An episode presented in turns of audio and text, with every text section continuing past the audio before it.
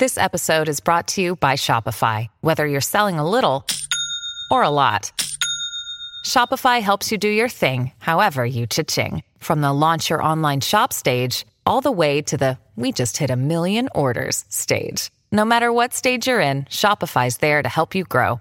Sign up for a $1 per month trial period at shopify.com slash special offer, all lowercase. That's shopify.com slash special offer. This is not your century. This is Not Your Century, where we celebrate the news and the news media of centuries gone by. I'm King Kaufman. Chinatown was closed. Pretty much.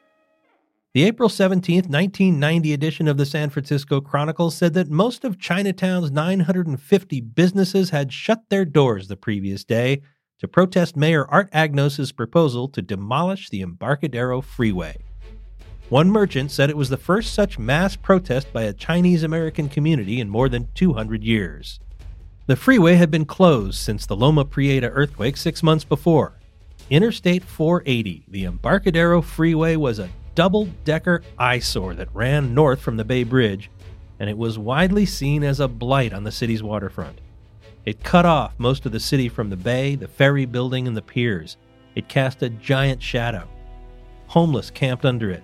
Pigeons turned its underside into a giant collection of guano. But Chinatown businesses considered it a lifeline, as did those in North Beach and at Fisherman's Wharf. Tearing down the freeway would be killing Chinatown, said Wing Wong, the owner of the Gourmet Kitchen restaurant on Stockton Street. Chinatown wanted that freeway repaired and quickly. So hundreds of merchants from those northern neighborhoods crowded City Hall as the Board of Supervisors fought about what to do. This wasn't the first time the board had considered tearing down the Embarcadero Freeway. In fact, they'd voted to do just that in 1985. But a petition drive put the question on the 1987 ballot, and thanks to efforts led by Chinatown power broker Rose Pak, the demolition was defeated. Now, Mayor Agnos saw the earthquake damage as the opportunity of a lifetime. He and his supporters wanted to tear down the wrecked road and replace it with a submerged freeway, plus a regular street on the surface level. The Chinatown and North Beach merchants, whose business had been suffering since October, argued that any delay in repairing the road would cripple the economy in their parts of the city. The Supes voted. It was six to five. They backed Agnos's plan. But it wasn't a done deal. The mayor still had to secure federal funding to make it work. Well, if you've been to San Francisco in the last quarter century, you know how this turns out. The freeway was demolished. No subterranean freeway was ever built, but the Embarcadero and its pedestrian promenade became one of San Francisco's many jewels. The ferry building, hidden behind that double decker road and choking from its exhaust fumes for 30 years, had a renaissance. And Chinatown, North Beach, and Fisherman's Wharf? Well, the business leaders and the merchants were right. They were destroyed. They're wastelands now. Just kidding.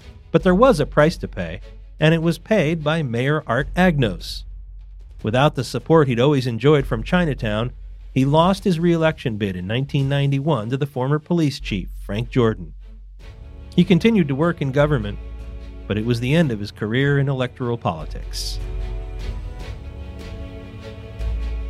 Not Your Century is part of the San Francisco Chronicle podcast network. Audrey Cooper is the editor in chief.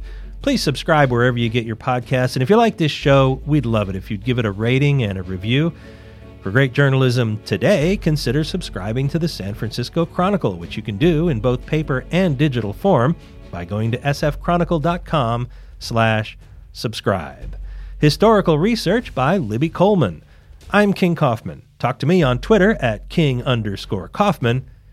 We now return you to your century.